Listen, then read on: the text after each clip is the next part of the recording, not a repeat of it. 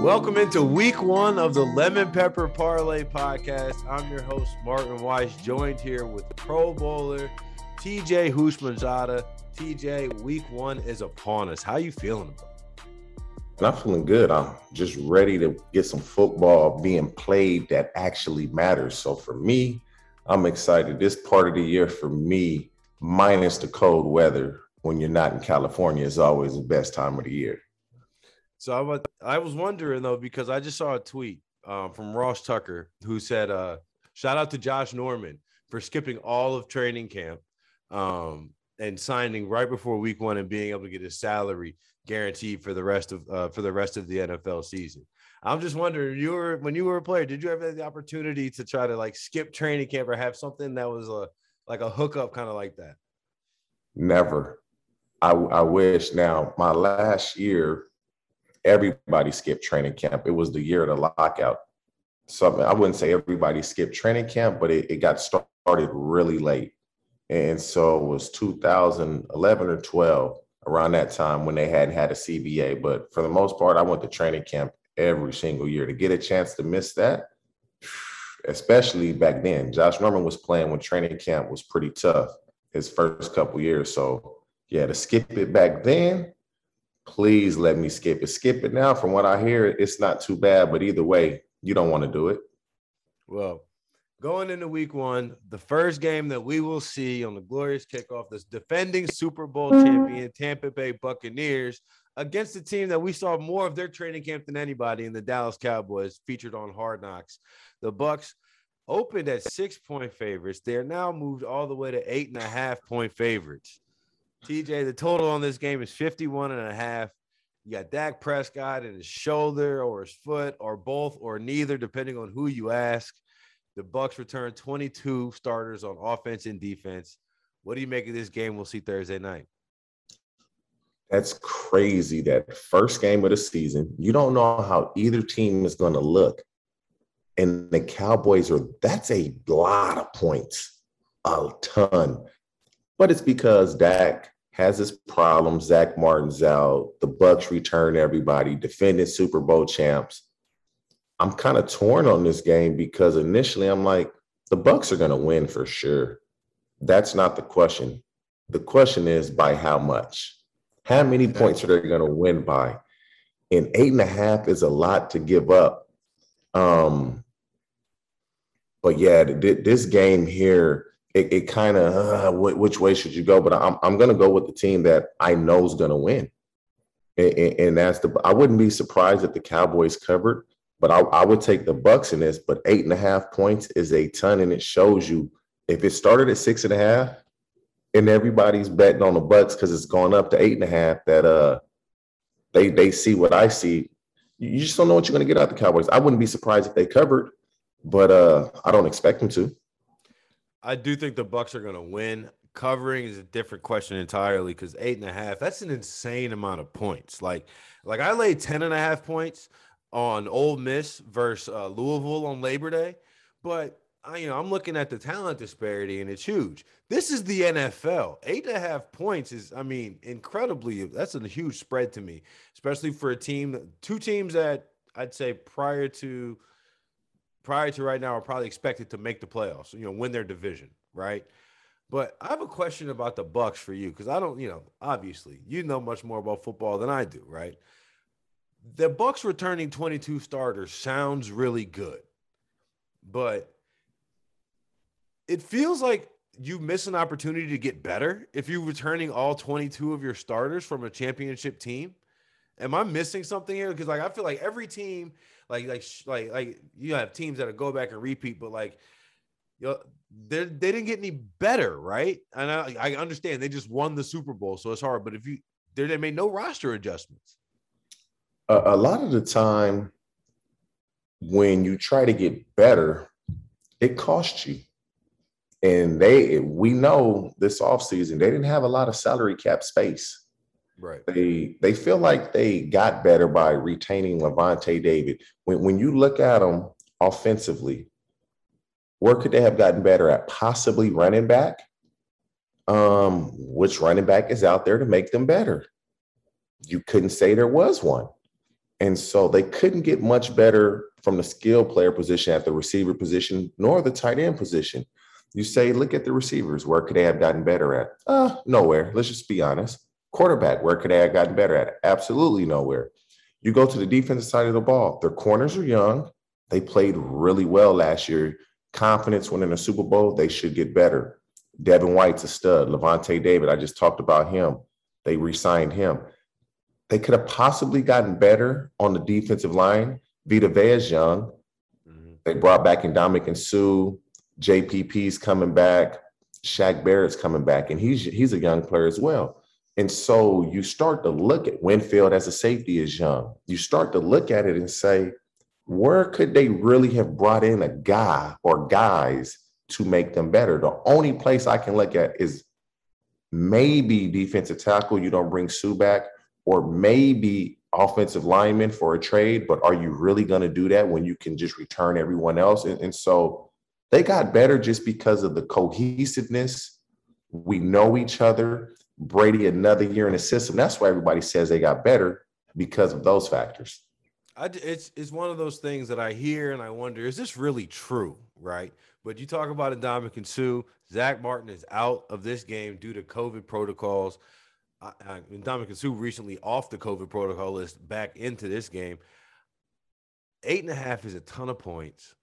So I think officially I'm going to take the over 51.5, because I think Tampa is going to score about 30 to 35 points. And I think if they score that, like the Cowboys are going to at least score 2 touchdowns. And I feel like we'll be right there in the range. We'll be right there in the range of, all I need is a one ball, one way, you know, a field goal made that wasn't missed, you know what I'm saying? So I like 51.5 over right there, because I do think that the key to the Cowboys is their offense. Like, I'm fading them on the year, right? I think Dak on the year, the shoulder, the ankle, that's like, you don't get more healthy playing football, right?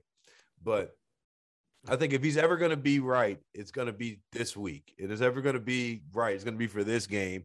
After all the hard knocks, after all of this, you know, Jerry talking about the damsel in distress Dallas Cowboys on Thursday night against the vaunted Goliath Tampa Bay Buccaneers. I'm taking over 51.5, and I actually have parlayed the Bucs into several trillion different money line parlays and teasers throughout the week. So I like the Bucs to win, obviously, but I think officially I'm going over 51.5. Yeah, me personally, I would take the Bucs and the over. The Cowboys are going to score 20 points. They're going to score 3 touchdowns, unless the Bucs are just going to be out of this world defense. It's the first game of the season. There's going to be some type of miscommunication, and that's why you bring everybody back to avoid and limit the miscommunication. But you got Dak hasn't played football in a long time. He's going to be fired up and ready to go. The Cowboys have a lot to prove. Mike McCarthy has a lot to prove. And so they're going to score points. The problem is Zach Martin's not playing. You have a new defensive coordinator. Guaranteed there's going to be some miscommunications, some MAs, missed assignments. And so the Cowboys, I believe, will win their division and be a playoff team. But you're playing a team in the Bucs that when you look, where's the weakness? We're literally going to have to get midway through the season to say, okay, this is the Bucs' weakness. You can't even point to a weakness that they have. And you can probably do that on almost every team with the exception of the Bucs. And so I'm taking the Bucs to cover and over. So going there from the Steelers and the Bills. Bills are 6.5 point favorites at home, over under 48.5.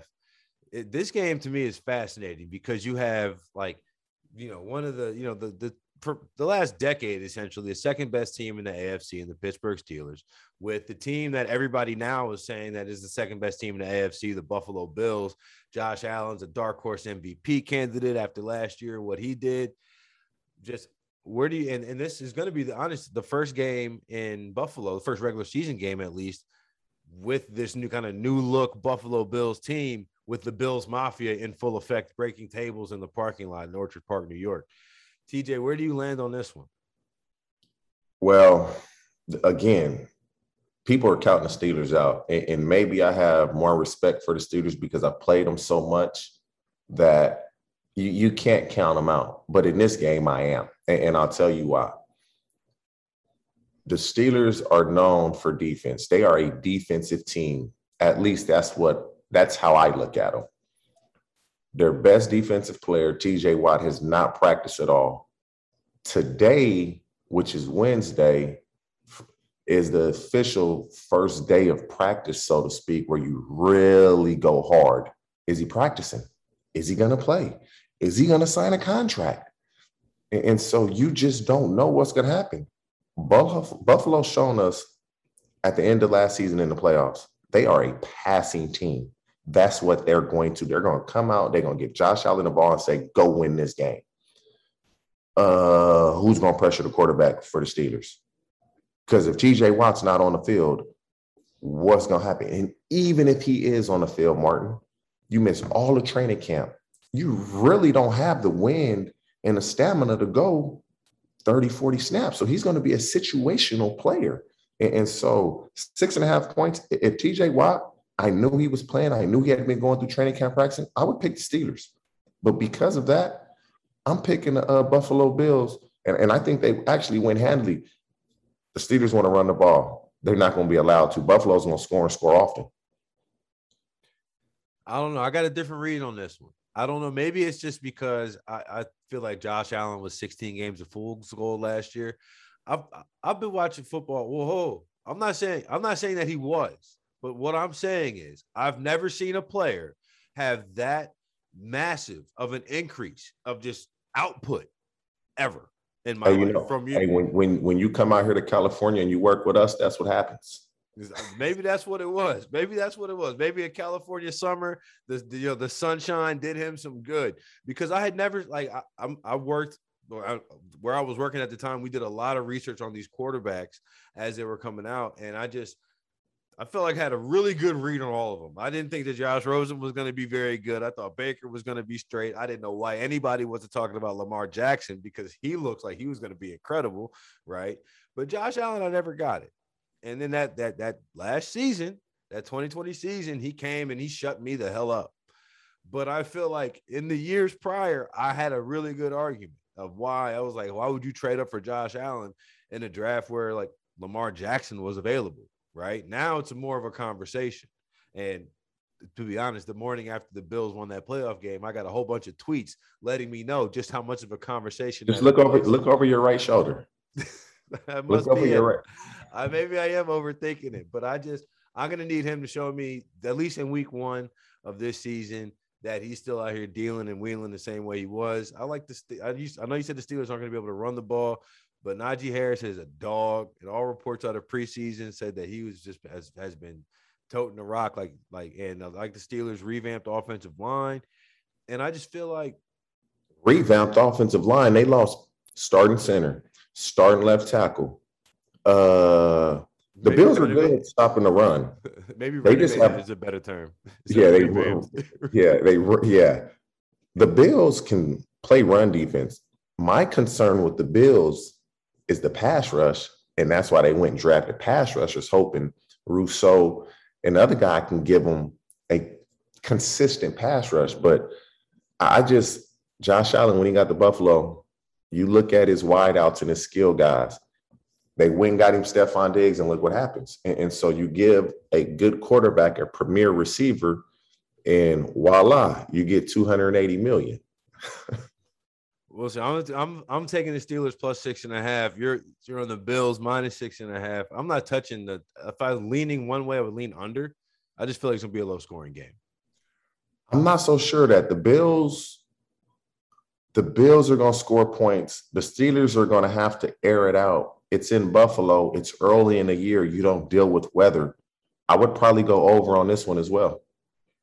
All right, let's see. Browns and the Chiefs. Everybody's AFC darling who's not named the Bills is the Cleveland Browns versus the class of the AFC since Patrick Mahomes has started. Chiefs are 6.5 point favorites, over under 54.5. I'll tell you this right now. I'm not betting against Patrick Mahomes. His winning percentage is incredible. The way that that's one I'm going to have to lose money on a few times before.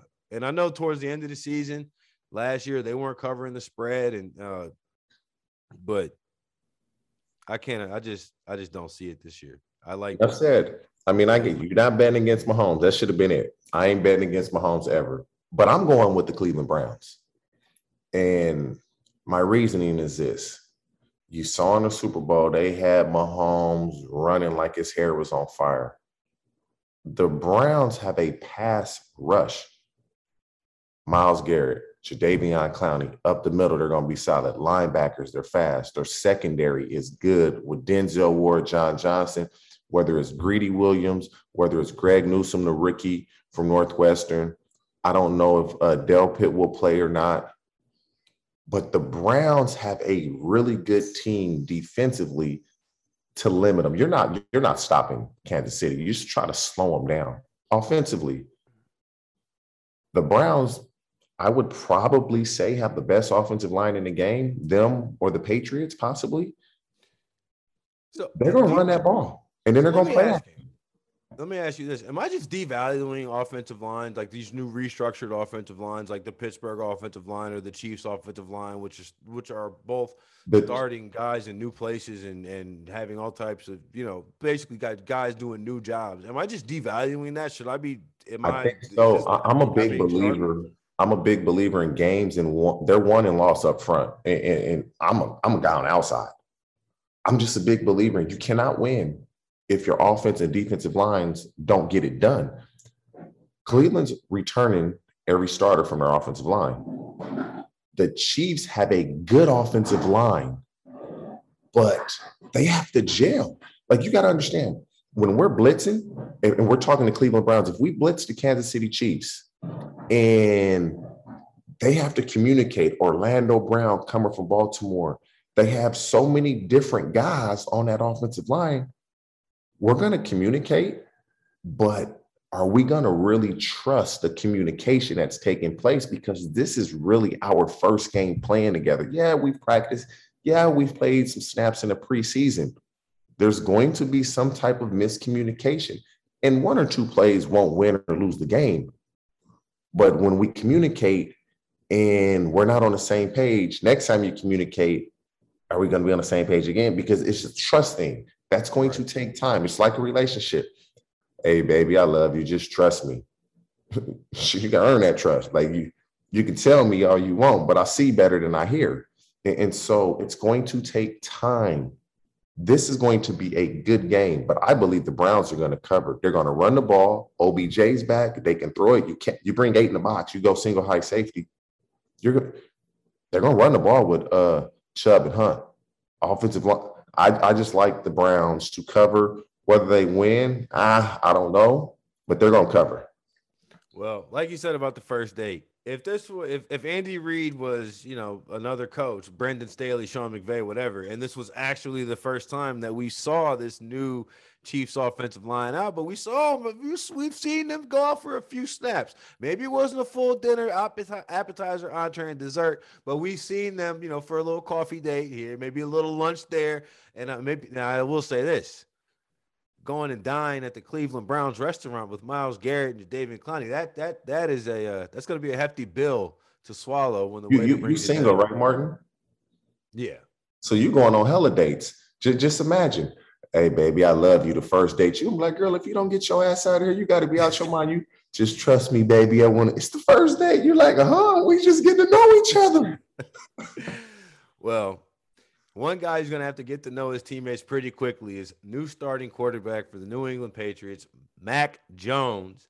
That they have the Dolphins. Who? Yeah, you know his real name is Michael, right? I love the fact that you just said who, because – right, I am the target market of who? Mac Jones. Yeah. Well, 281-330-8004. But Mac Jones makes his first start. The Patriots are 3-point favorites. The over-under is 43.5. Bill Belichick going against a former assistant in Brian Flores, a young quarterback in Tua Tagovailoa, and again, Mac Jones making his first start after Cam Newton was pretty much unceremoniously cut and did not make the 53-man roster. TJ, I like Mac Jones a lot. I liked him a lot in the preseason. I like this Patriots team. And as much as I was talking about offensive lines, like you said earlier, I think this Patriots team has the best offensive line in football. I think 3 points is a pretty easy swallow here. I like 3 points. Well, for TJ, I'm going with the Miami Dolphins. And they're just a better team. I never forget every team that I played on. When we went against a rookie quarterback or a rookie DB, the coach would always emphasize, you only get one chance to play against this rookie in his first game. Right. Brian Flores is going to show him and give him looks that he hasn't seen.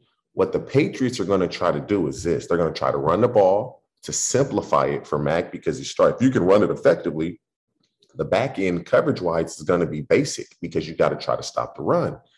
Let's run some misdirection. Let's get some screens. Let's quick game it. We're going to try to make it simple and basic if they can run a ball. I believe Brian Flores knows this as well. He knows how the Patriots think. That's where he came from. It's going to be tough. Defensively, the Dolphins are sound. They're solid. Very few weaknesses. The weakness on the Dolphins, even if this is a weakness, is Tua. Can he get it done? I'm a believer in Tua. I don't know what anybody expects from a guy that has no offseason, hip surgery, no training camp. What do you expect him to do? Go be Michael Jordan with all of that? It's almost impossible. And so they have a ton of speed on the outside. The Patriots like to play man-to-man. Play man-to-man if you want to. I know Will Fuller is suspended, but Jalen Waddle can run. Devontae Parker can play. They have weapons. I like the Dolphins. I just believe they're a better team. But Tua's going to have to play football. He can't be the Tua of last year. If he's a Tua of last year, then you're right. But I'm going to say he's not going to be the Tua of last year. This is going to be the Alabama Tua. I think maybe I'm being foolish, but I'm leaning on Belichick here because as much as he says he doesn't like read the media or he doesn't know what Snapface is or Instacart or whatever, like I don't buy it. I don't buy it. He knows what's going on. He knows that when he cut Cam Newton, everybody said, "You did what to whom? You're going to start who? Mac Jones? Not Trevor Lawrence, not Justin Fields, not Mac Jones." Okay. All right. Bet, Bill. Let's see how this goes.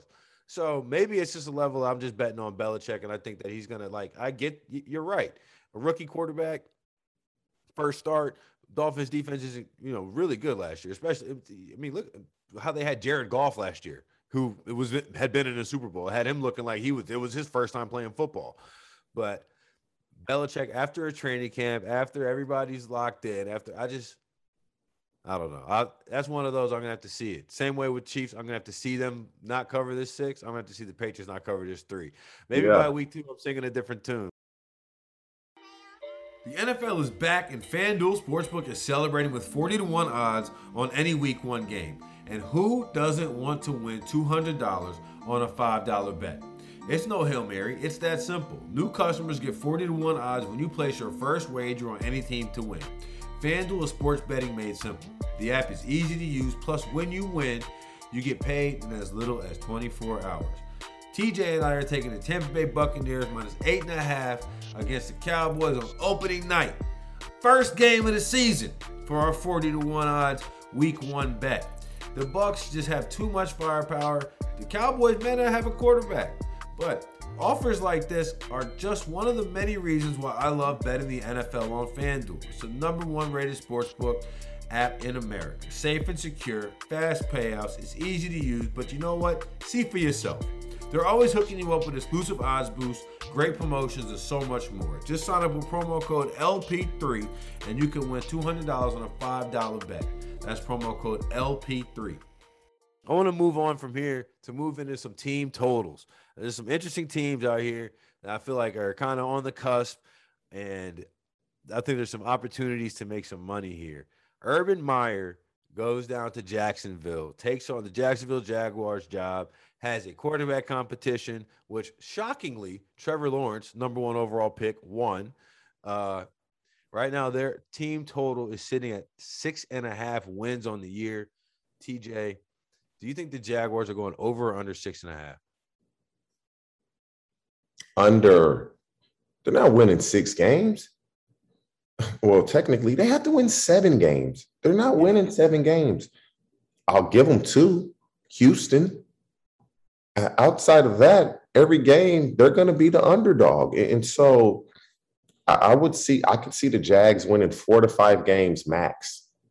They don't have guys, so to speak, on that roster that other teams covet. And so Trevor Lawrence is going to help them, but it's going to take time. They have the number 1 pick for a reason. I'm surprised it's at 6.5. If they win, if this goes over, Urban Meyer should be coach of the year, straight up. I don't hate that take. Right now, Houston's win total, just for context, is sitting at 4. I kind of feel like those should be flipped. I feel like Houston should be around 6 wins, and the Jaguars should be at 4. I think the Jaguars have real potential to be the worst team in the league. And I don't know, maybe it's just me reading the press clippings of Urban Meyer in training camp, and it just seems like you were in more training camps than I've ever been. It seems like there's not a lot of time to be wasted in training camp, and Urban Meyer found a lot of time to waste, right? With first is hiring Chris Doyle, and then he's signing Tebow and running Tebow out there, and just having that whole situation going on. You're limiting your quarterback from your first team reps to then just trade the backup for a 6th round pick, Gardner Minshew. That logic doesn't make. It's a lot of 2 + 2 = 5 to me coming out of Jacksonville from this offseason. I'm not saying that Urban Meyer will never figure it out, but I feel like this season is going to be a really tough one. A lot of Papa John's pieces. 6.5 is a lot, man. That's a lot. That means you're looking at a record of 7-10. Do you really think the Jaguars are fighting to be 500?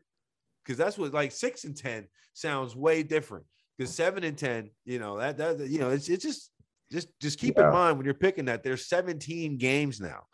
So with that in mind, the New York Giants, over under 7 wins.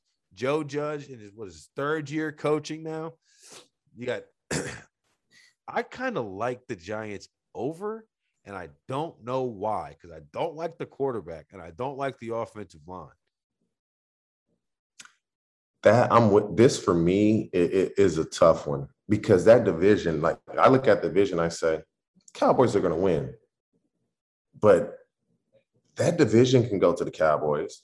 I can see Washington winning it. I can't see Philly winning it, but Philly actually has talent. You just don't know what you're going to get out of Jalen Hurts. They have talent. How is Sirianni going to be as a head coach? You just don't know. And because of that, I'd say in the division, I'd give them 3 games max. Right. They have to win 4. I'd say I don't know if you could do a push, but I could see the Giants winning no more than 6 or 7 games. I don't see them going over that at all. I just don't believe it's what you said. Offensive line, iffy. Barkley coming back from ACL. Free agent acquisition, Galladay, been out all training camp with a hamstring. Defensively, how are they going to be? We just don't know. And so Judge should be on the hot seat. Gettleman should be on the hot seat. They're going to feel that pressure. I'm going to say under. Yeah, I think it's one that I personally wouldn't bet. I just find it fascinating. I feel like this team last year should have made the playoffs in a weird way, right? Like, they should have backed into the playoffs. I personally think the NFC East is going to Washington.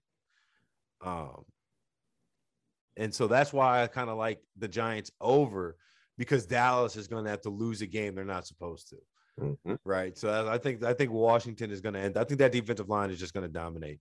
But moving on to another coach who probably would be on the hot seat if he didn't have a lifetime contract, damn near, Jon Gruden and the Raiders, over under 7 wins in sneaky one of the best divisions in football, in my opinion, in the AFC West.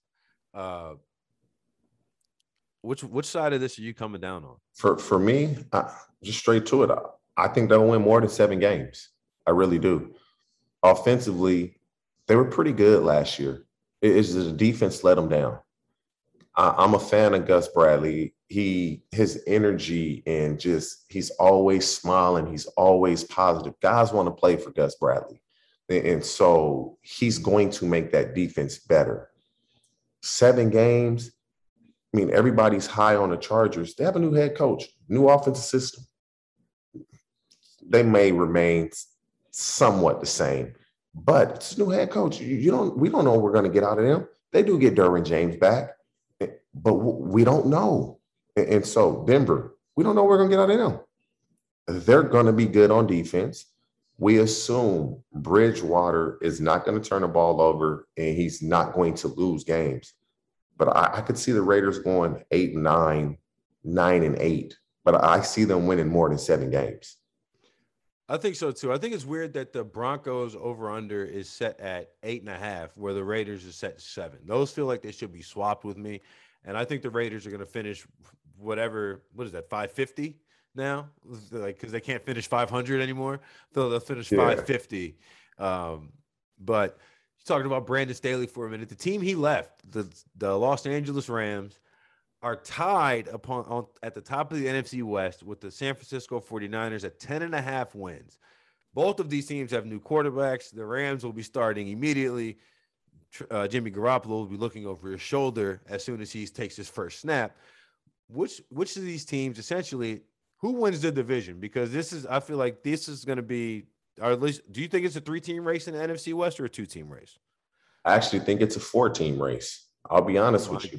Don't drink that Cliff Kingsbury Kool-Aid. Don't do it. I did it. I did it last year. Don't do it. When you have Hopkins, AJ Green, like, what do you do? Like, AJ can still play. In the defensive, you got Chandler Jones and J.J. Watt. You got Isaiah Simmons. You got Buda Baker. Like, they got dudes. But I don't believe they're going to win the division. I believe the Rams will. And I see the Rams winning easy 11, 12 games. I could even see them winning 13 games and going 13-4. But 11, 12 games, easy. The Niners, you just don't know what Jimmy G is going to give you. But I'll just say this. Off his history, I'm going to say he's going to be good enough. And if he isn't, they got to go with Trey.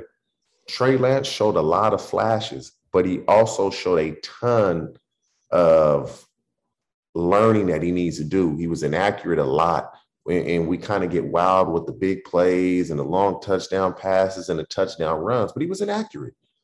And so if Jimmy G is able to play, I could see the Niners winning 11 and being a wild card. I really can, but if Trey Lance has to come in before midway through the season, I would go under. You know, it's interesting. I want to take the over on the Niners because when I look at what Kyle Shanahan has done with the just carousel of quarterbacks, right, and of guys who were no-name guys, really. They didn't win. They would win games, but they didn't win consistent. I understand that they would win games. They felt like they were always covering. But now he actually has his guy as a backup. They just traded up for him. And obviously, don't want him to start week 1. That's not the plan. But it's just, I just find that interesting. It's an interesting thing. It's like he's not bringing in Nick Mullins anymore or C.J. Beathard to when Jimmy G invariably goes down and gets hurt. But I'm going to go ahead and take the Rams over 10.5. I just think the 49ers one is fascinating, but I'll probably stay away from it. I want to ask you real quick. We'll kind of do this rapid fire. Who's your favorite for Rookie of the Year? Because mine, personally, I got Mac Jones the Sunday before the 53-man roster cuts happened at +1,000 for Rookie of the Year. He's now sitting at +450. Man, this, for me, it's who's going to have opportunity to put up the stats. And for me, 3 guys come to mind. Trevor Lawrence, Zach Wilson, Najee Harris. Those 3 guys come to mind. And let's just be honest. For the most part, a quarterback always gets it if they start. And so that comes down to Zach Wilson and Trevor Wilson. Who do I think is going to have a better year just throwing the ball? I believe it's going to be Trevor Lawrence because of the division that he's in is not as strong as the division that Zach Wilson is in. Zach Wilson has to play against the Bills twice, the Patriots twice, and the Dolphins twice. That's not good for him. Trevor Lawrence doesn't have the favorite, and I don't want to even pick the favorite. I don't even want to pick Trevor Lawrence because he's the favorite. Right. But when you look at it, outside of Trevor Lawrence, I believe Najee Harris is the only guy that's going to get the looks to challenge that, but it's going to go to a quarterback. It has to be Zach Wilson or Trevor Lawrence. One of them two are going to win it, barring injury. I mean, if Justin Jefferson didn't win it last year with the type of year he had, no receiver has a chance of winning it. Right. And so this sucks because I would want to pick somebody other than Trevor because he's a favorite. I want to get some bang for my buck, but I got to go with the smart bet, and that's Trevor Lawrence. Well, he is plus 400, so it's still bang for your buck, even though you have to tie your money up for 17 weeks. Your logic is the exact reason why I bought Mac Jones plus 1,000 2 days before roster cuts happened, because I figured he was going to be the starter, and he was like, who else is going to play? The Jags are going to be terrible. Zach Wilson, I just am not a believer. No one questioned the Jets taking him at number two, and I don't understand why. I'm a believer. Show me week. We'll see. But I've seen him in person, and in person, phenomenal. And then, but then Najee Harris, they're not going to get to a running back. Okay, that's not happening. Exactly. Comeback player of the year, Dak Prescott plus 200, Joe Burrow plus 700, Christian McCaffrey plus 700, Saquon Barkley plus 850, and then everybody else is not necessarily people who were injured. It's, you know, it's kind of like Jameis Winston plus 1,000, Carson Wentz plus 1,000. Now, is it crazy for me to think that Jameis Winston plus 1,000 has a shot at NFL comeback player of the year? As soon as I saw that, I thought Jameis Winston's going to win this. But what's the criteria to get comeback player of the year? Do you have to have been hurt? Did it matter that you didn't play the year prior? Like, what is the criteria? And so I don't, if he is eligible for that, the Saints are probably going to be a wild card team. I could see them getting into the playoffs. Jameis Winston is going to have a pretty damn good year, in my opinion. But is he going to meet the criteria? If he doesn't, I'm going to be a homer and go with Joe Burrow. So I looked it up, and there have been some comeback players. I mean, most of the time is when a guy comes back from injury. However, it's not unprecedented for a guy to be the comeback player of the year and not have been hurt the year before. It's not completely unprecedented. Ryan Tannehill, for example, is the most recent example. He just signed to Tennessee, and they were like, you are a good quarterback. I get it. But no, that's why I think Jameis Winston plus 1,000 is decent. If not, I think I would like Christian McCaffrey plus 700. I don't think Dak makes it through the year, unfortunately. I feel like he's going to miss some games. I feel like the Bengals are going to be terrible again. And I'm concerned with Joe Burrow. I hope that he's able to stay upright under that offensive line, because like we were talking about earlier, that offensive line is just not. The Bengals have to do one or two things: quick game, max protect. You do that, you give him the confidence up here, because it's going to be a mental grind for him that first 2 to 3 games, just with his knee. Sure. But if it's quick game, and if you max protect, it'll give him peace of mind mentally, knowing, okay, I'm getting the ball out quick. Good. Knowing I'm max protected, I should be good. And so mentally, that works for a player when he knows the team and the coaching staff is doing what they can, because they know how he is mentally as well. That's what I hope they do. So hopefully they'll listen to this and take my advice. Well, this is the Lemon Pepper Parlay podcast, and FanDuel right now, you can get them before kickoff on Thursday, has some interesting parlays I want to run by you, okay? Mm-hmm. Chiefs and Buccaneers, each over 12.5 regular season wins. That's plus 380. Would you lay on that? Yeah, I would I think that's very, very possible. I really do. The thing is, what happens if a team is just doing so well, home field advantage, no problem, sit the starters, lose the game at the end of the year? I mean, You don't see that happening, but I could literally see the Bucks going 16-1, 15-2, no problem. Well, then you'd be over, but you'd be over the 13 wins that you. That's yeah, the thing. I could see a team benching it. I could see a team benching to go like 12-4, right, or 13-3. If they were going to go like 14-2 or something like that. Yeah. I have trouble seeing, but that extra game, I feel like you're going to have 14 wins. Dude, it just makes it. It's so odd to say it's 17 games now instead of 16. It really is different. You're going to need that. I think you're going to need 14 games in hand to feel really good about locking up the one sheet. Yes. One more. Chiefs, Buccaneers, Packers, 49ers. All over 10.5 regular season wins. +550. The only team in here that I'll say is the Niners, and that's why they did that. Like the Chiefs, chalk it up. The Bucks, chalk it up. The Packers, chalk it up. The Niners, I don't know. Like, I don't know, and it's because of what we spoke on earlier. Who's going to be the quarterback? Like, Trey Lance isn't one of those guys that had a lot of throws in college, played a lot of snaps in college. If he has to play, there's going to be growing pains. And so if Jimmy G can make it through the first half of the season, he's going to start unless he gets injured. He'll start the entire season. And if he makes it through the first half of the season, I say yes. But if Trey Lance has to play, no. If Jimmy G, I'm going to say no, because I just don't know what the Niners are going to – what they're going to be at the quarterback position or who's going to play the quarterback position. But you know what? I'll be honest. Let me just take this back. I'm saying yes. And the reason I'm saying yes, because I believe in three teams. I'm on a fence with one. So I'll take that 75%. I'm not going to let a little 25% scare me. So I'm going with a yes. That makes sense, huh? I like it. Hey, why not? You know what? Gambling is all about probabilities, right? And so my lemon pepper parlay. Okay, TJ, you know, the lemon pepper parlays, we'll do one of these every week.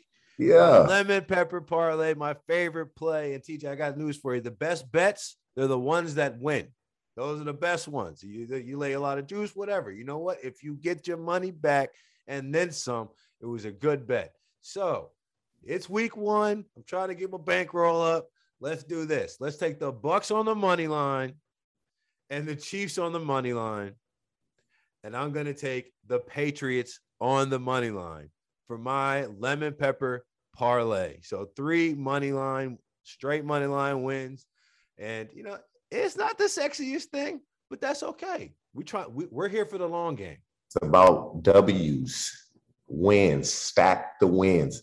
My lemon pepper parlay lock of the week, taking the Buffalo Bills to cover over the Pittsburgh Steelers, and the Miami Dolphins to cover over the New England Patriots. Rookie quarterback, first game, he'll start 0-1. Bill will start to sit here and say, why did I release up Cameron Newton? Golly, I hope I made the right decision, because he's going to have to go through another year of saying, oh, I guess it was all Brady, huh? Yeah, it was. Yeah. So that's my lemon pepper parlay lock of the week. If you knew better, you would do better.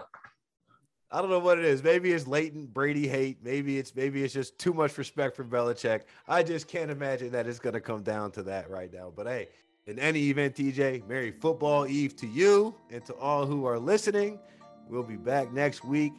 Rate, listen, subscribe, leave a comment, and hopefully we make some money. Go win some money. Listen to us. Go win some money.